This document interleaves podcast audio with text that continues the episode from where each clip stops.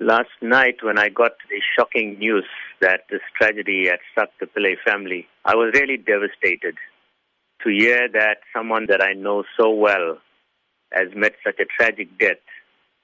Was shocking to me and to rest of my friends and colleagues who I worked with as a teacher at Southlands Secondary School.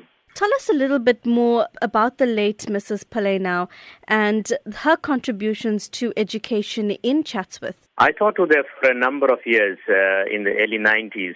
She was one of those people who was really a dedicated and a committed educator. She would be at school no matter what.